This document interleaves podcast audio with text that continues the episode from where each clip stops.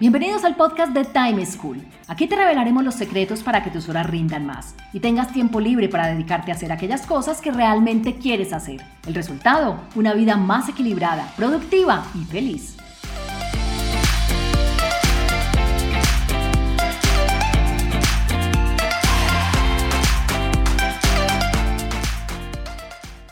Hola, soy Juan Pablo Lema, un inquieto por la productividad y un estudioso del manejo del tiempo. Bienvenidos a un nuevo capítulo del podcast de Time School, en donde siempre les tenemos recomendaciones para que disfruten mucho más su tiempo. El tema de hoy es el manejo integral del tiempo, desde la planeación hasta los imprevistos, desde el tiempo laboral hasta el tiempo familiar y personal. ¿Y quién mejor para hablarnos de esto que Paola Angarito Uribe, la gerente general de AIDU? Ella es una experta en organización profesional de congresos y es reconocida en el mercado por su experiencia en la comercialización de patrocinios. Cuenta con estudios en la Universidad Sergio Arboleda de la Facultad de Comunicación Social y Periodismo. Además, ha sido directora de equipos de trabajo enfocados en la planificación, creación y desarrollos de congresos, foros, ferias, seminarios y eventos. Cuenta con excelentes relaciones públicas, sentido de compromiso y liderazgo. Con más de 15 años de trayectoria en el medio, en el 2010 dio inicio al reto de crear AIDU, Pau, ¿cómo estás? Qué rico que estés con nosotros. Hola Juan, ¿cómo estás? Mil gracias por este espacio. No, mil gracias a ti por acompañarnos, que es esta delicia.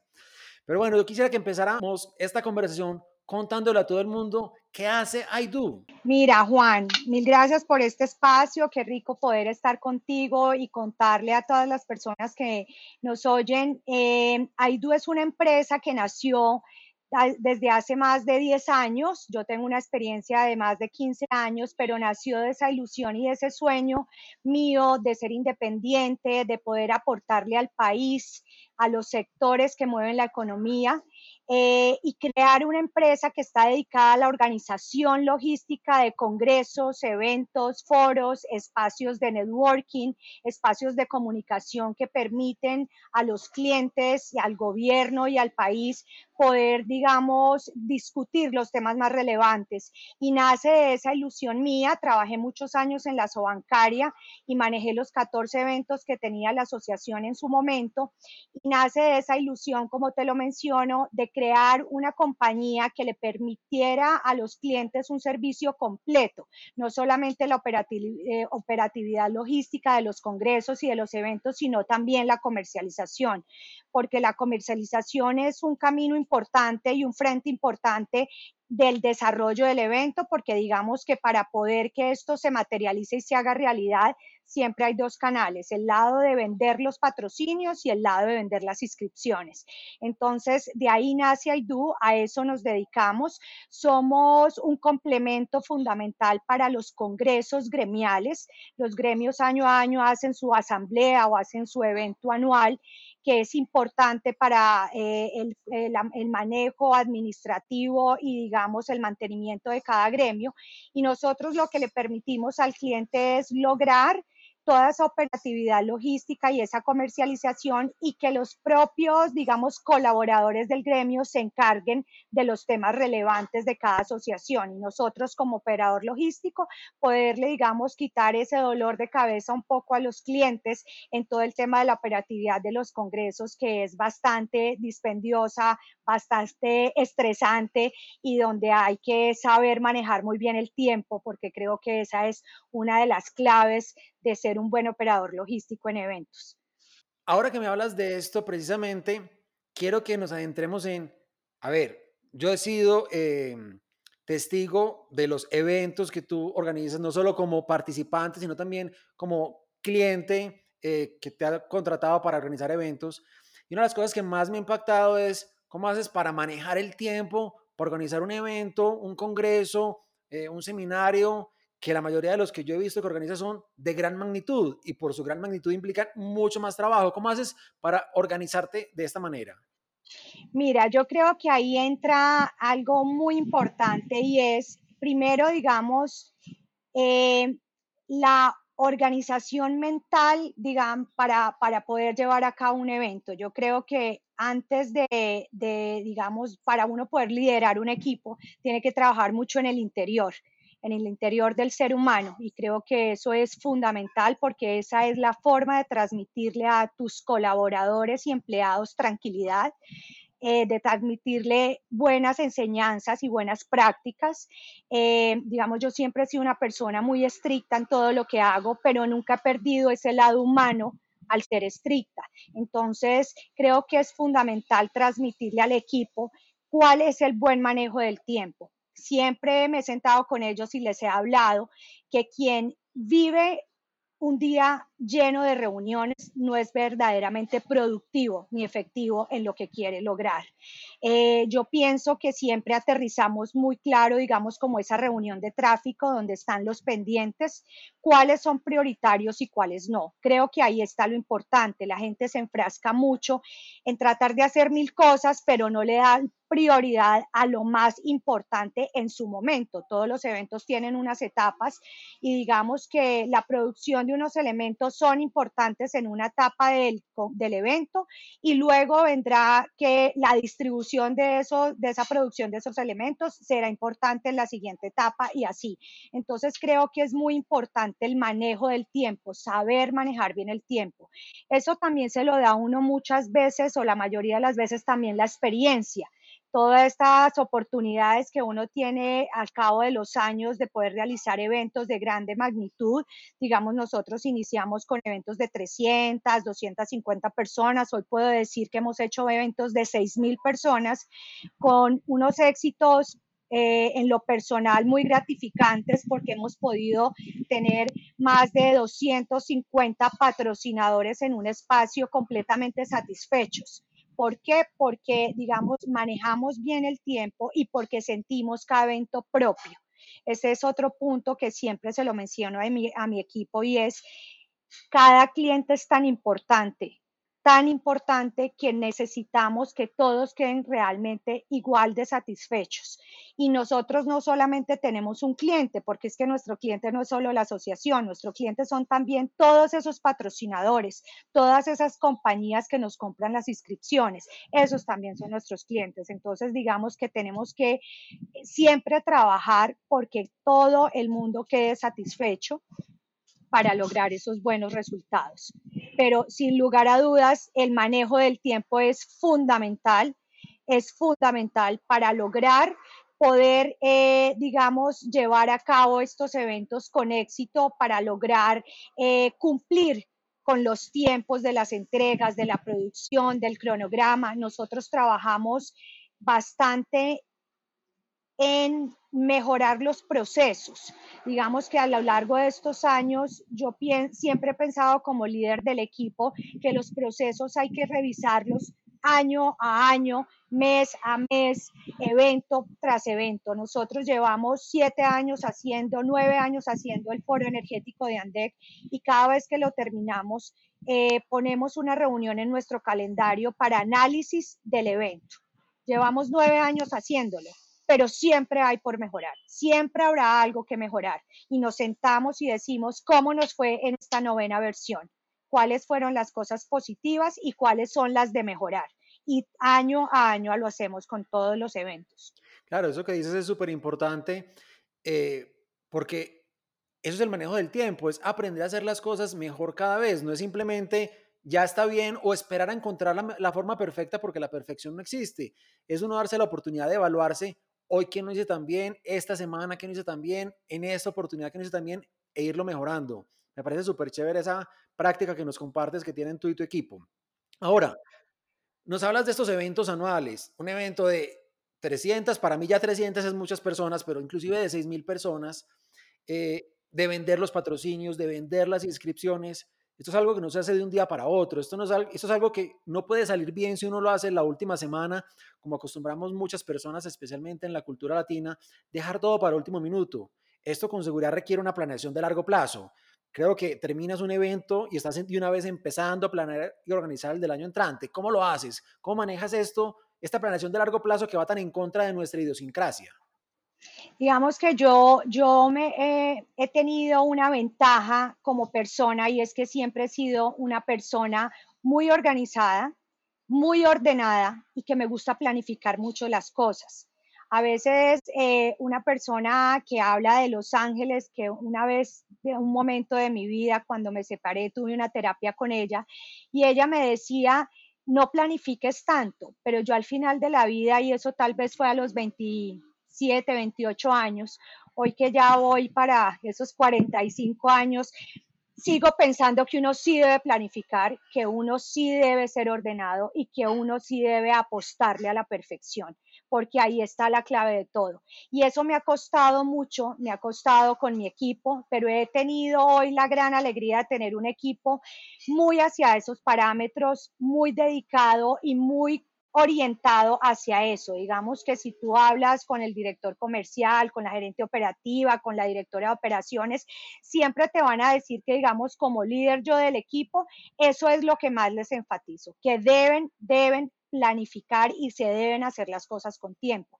porque como lo dices tú, tenemos una cultura donde todo lo dejamos para después y hoy en día con esta puesta de venta de, esta puesta en escena de eventos virtuales, aún más lo sufrimos porque la gente deja para inscribirse el último día, la gente deja para eh, eh, patrocinar el último día y, y, y, si así lo hacemos, digamos, y que siempre vamos muy como en línea de que hay que hacer las cosas con tiempo, sufrimos al final, entonces digamos que es un ejercicio que diariamente hay que hacerlo y es lograr poder hacer todo con anticipación. Nosotros arrancamos un evento, como dices tú, con un año de anticipación, nueve meses de anticipación para comercializar, para lograr inscripciones, para trabajar todo un tema de presupuesto, de conferencistas, de puesta en escena, de hotel, de, agenda académica. Y no estamos acabando el evento cuando ya estamos pensando en el siguiente evento es fundamental la organización y es fundamental la disciplina y es fundamental hacer las cosas hoy, porque somos muy dados para mañana, para mañana, para mañana. Y en eso, digamos, es en lo que más trabajo. Yo, yo digamos que como líder con todo el equipo de trabajo, siempre estoy en el constante seguimiento de que las cosas se hagan y se hagan a tiempo y, a veces digamos que al principio me sentía de pronto tal vez muy mamá, pero siempre le contestaba al director comercial, tú ya contactaste al cliente, tú ya le diste respuesta.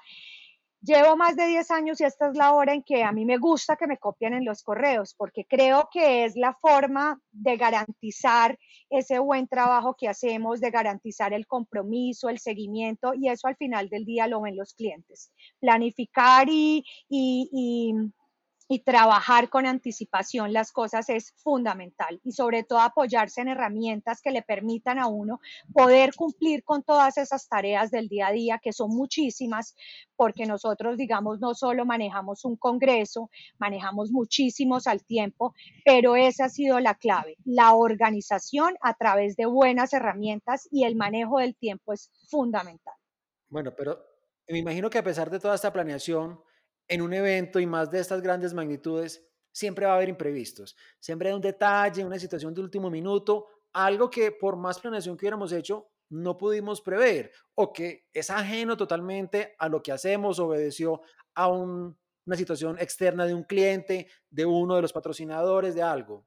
Yo he visto que en general, para las personas que asistimos y que contratamos sus eventos, esto es imperceptible. Eso es como si realmente no pasara pero me imagino que no es que no pase, sino que los manejas y los solucionas de una muy buena manera. Y lo quiero unir a algo que dijiste ahorita y es que no dejas de ser humana. Entonces, esto de verdad se refleja en cómo haces para manejar estos imprevistos, esos detalles de última hora, sin desesperarte, sin perder la calma y logrando que todo salga bien. Yo creo que lo, lo hemos podido hacer por las buenas relaciones que tenemos no solamente con los clientes, sino con los proveedores, que son parte fundamental de nuestro trabajo. Yo he venido trabajando a lo largo de los años con proveedores que le suman a la labor, que le suman a la gestión que nosotros hacemos. Y esto me hace acordar de un caso que tuvimos una vez en un congreso de minería, donde teníamos que responder por un patrocinio que son los espaldares en las sillas del salón académico, donde uno de nuestros grandes clientes, que es Gran Colombia, la compró.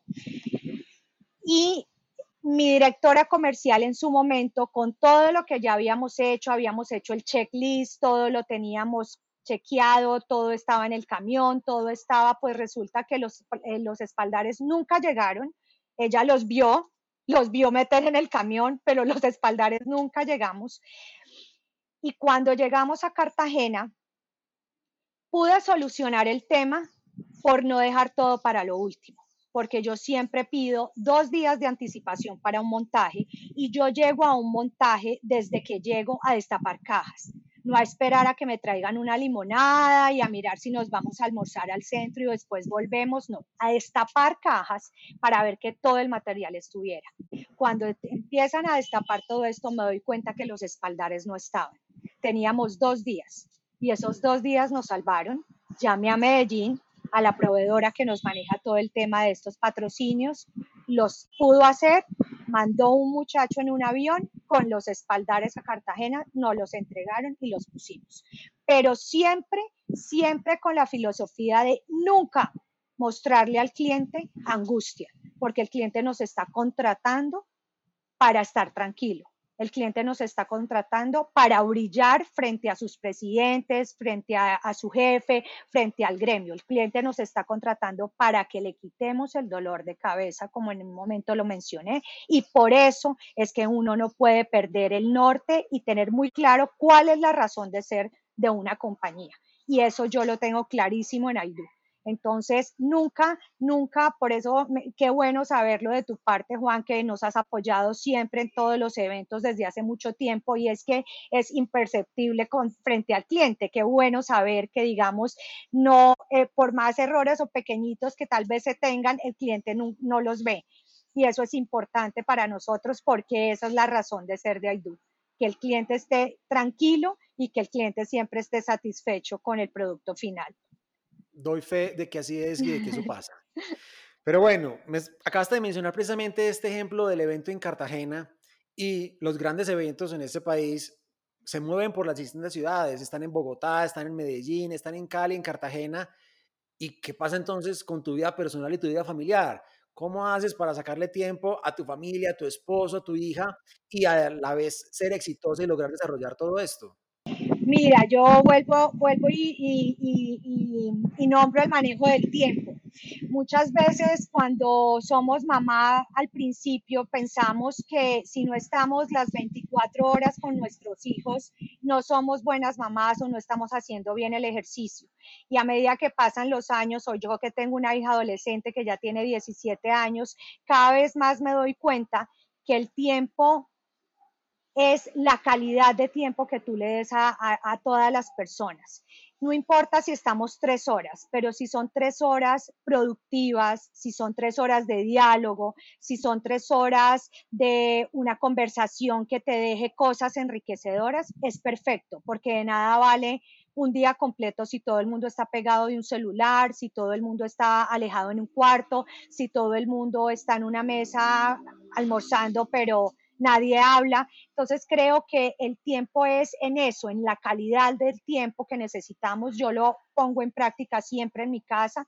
Trato de, tener tiempo siempre para mi hija, para mi esposo, para mi familia. Mis papás viven en Armenia, pero siempre hago una llamada que genere productividad. No es solo, mamita, ¿cómo estás? Bueno, un besito. No, cómo te fue, cómo te sientes, cómo está el almacén, cómo está el clima, cómo has estado, pero que realmente deje cosas productivas, porque a veces tratamos como de hacer todo como muy rápido, entonces terminamos haciendo mil cosas, pero como muy salpicadas y finalmente no hay una efectividad en lo que necesitamos hacer. Y así lo he manejado con mi hija, con mi esposo, en la familia y pues me, me ha funcionado. Eso que dices es muy cierto porque además las personas de manera equivocada, comparto lo que tú dices, piensa que es la cantidad de tiempo. Y muchas veces, y la, la, mm, la pandemia lo demostró, estábamos 7 por 24 durante muchas semanas y meses encerrados y realmente las personas no compartíamos, estábamos juntos bajo el mismo techo y en las cuatro paredes, cada cual en su cuarto, cada cual en su pantalla independiente y ¿qué hicieron realmente juntos? ¿Qué convivieron? ¿Qué compartieron? Quizás nada. Muy valioso y me gusta mucho eso. Pero bueno, ya como para ir cerrando, yo quiero que nos cuentes un secreto. A ver, yo te he visto en eventos en muchísimas partes, de, como lo hemos hablado, de muchísimos tamaños, en climas tan arduos como Cartagena, y tú siempre estás elegante, siempre estás bonita, no importa la hora del día, no importa el momento, antes, durante, después del evento, con todo este ajetreo, con todo este corre-corre, y eso demuestra que siempre sacas tiempo para ti. ¿Cómo lo logras? Pues Juan, mira, yo creo que la clave de esto es el amor propio. Yo, yo me quiero mucho como mujer, me quiero mucho como persona y siempre me ha gustado estar arreglada porque pienso que forma parte del amor propio y el amor que le tengo a los demás. Entonces, eh, para mí no hay nada más importante que un cliente me vea bien, que me vea agradable. No hay nada más importante que mi gente en la oficina me vea agradable. Siempre eh, también lo, lo hago realidad dentro de la compañía. Cuando entran personas nuevas, siempre les hago ver lo importante que es la presencia física eh, tenemos unas reglas de, vestuario dentro de la oficina porque a mí siempre me ha parecido eso fundamental. Me parece que forma parte del respeto hacia los demás. Me parece que forma parte eh, del amor hacia los otros y creo que forma parte del sello de Aidú qué rico y qué chévere es que no solamente te vean bien por lo que haces, sino porque tú como persona también te ves bien. Digamos que esto no es un tema de belleza, es un tema de sentirse bien, de proyectar, ser elegantes, de proyectar, digamos, estar bien vestidos, acordes a la ocasión.